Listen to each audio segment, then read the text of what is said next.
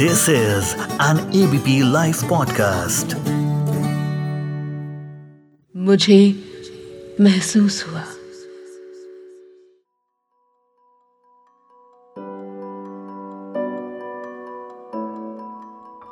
जरा सोचिए कि आप अपने लक्ष्य पर ध्यान टिकाए हुए हों और दुनिया आपको तानों से इतना दुखी कर दे कि आपको खुद पर यकीन न रहे। दुनिया के अनगिनत आवाजें आपके कानों में गूंजने लगे और आप हिम्मत हारते जा रहे हो। क्या ऐसी सिचुएशन में आप खुद से लड़ पाएंगे? आपके दिल की धड़कन फिर से पैशनेटली दौड़ पाएगी? आपका दिमाग फिर से लक्ष्य पर टिक पाएगा? शायद वक्त लगे, पर अगर आप ठान लेना तो सब होगा। कुछ ऐसा हुआ हमारी आज की कहानी में भारत की बेटी के साथ। नमस्कार, सत श्री अकाल। मेरा नाम है श्वेता शर्मा। आप सुन रहे हैं मुझे महसूस हुआ, कहानियां अनसुनी सी, और ये है एबीपी लाइव पॉडकास्ट। आज बात उस गोल्डन गर्ल की जिसे कड़ी मेहनत और सफलताओं के बाद भी बहुत कुछ सुनना पड़ा। कहते हैं कि चांद को छूने की कोशिश में अगर आप चूक जाएं तो भी लोग सवाल करने लगते हैं, लेकिन लोग ये भूल जाते हैं कि अक्सर ऐसे लोग सितारों पर लैंड कर जाते हैं। इस गोल्डन गर्ल के साथ भी कुछ ऐसा हुआ। गोल्डन गर्ल का जन्म उन्नीस सौ पचानवे में हुआ।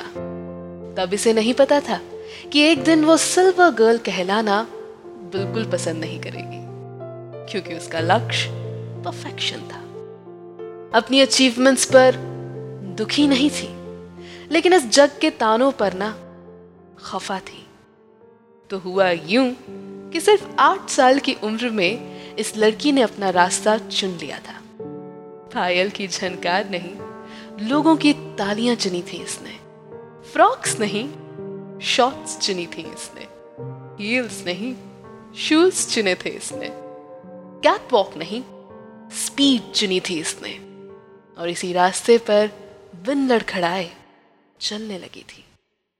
एक के बाद एक जीत इस लड़की को गले लगाती चली गई।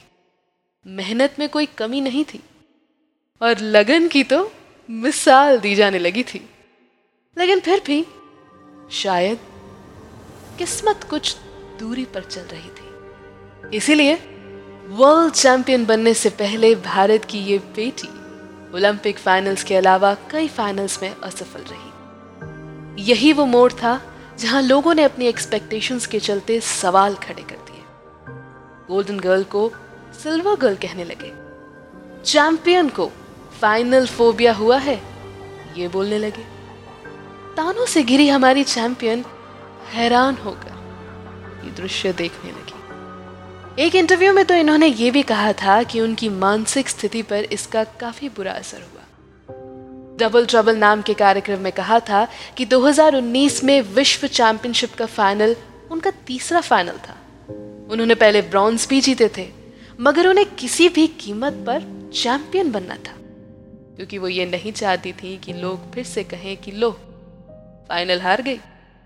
बस फिर क्या था, इन्होंने ठान लिया और चैंपियन बनना है, बस यही रट लगाए रखी।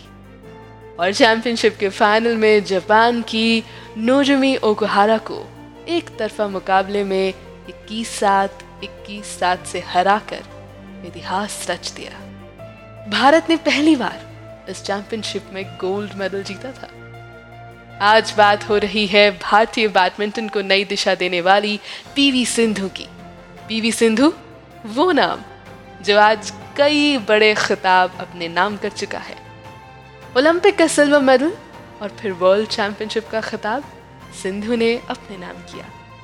पाँच जुलाई उन्नीस सौ पचानवे को हैदराबाद में जन्मी पीवी सिंधु ने दो हज़ार सोलह में रियो ओलंपिक में सिल्वर मेडल जीतकर इतिहास रच दिया था। फाइनल में उन्हें कैरोलिना मारिन के हाथों हार का सामना करना पड़ा था।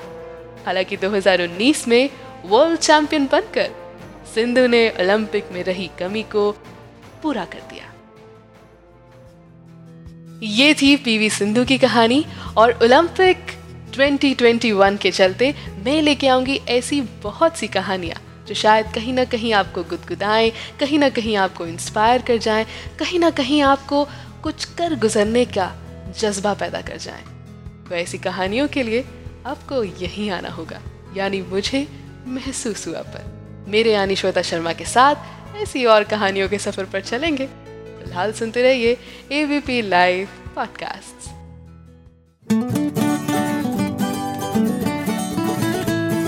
This is an A B P Life podcast.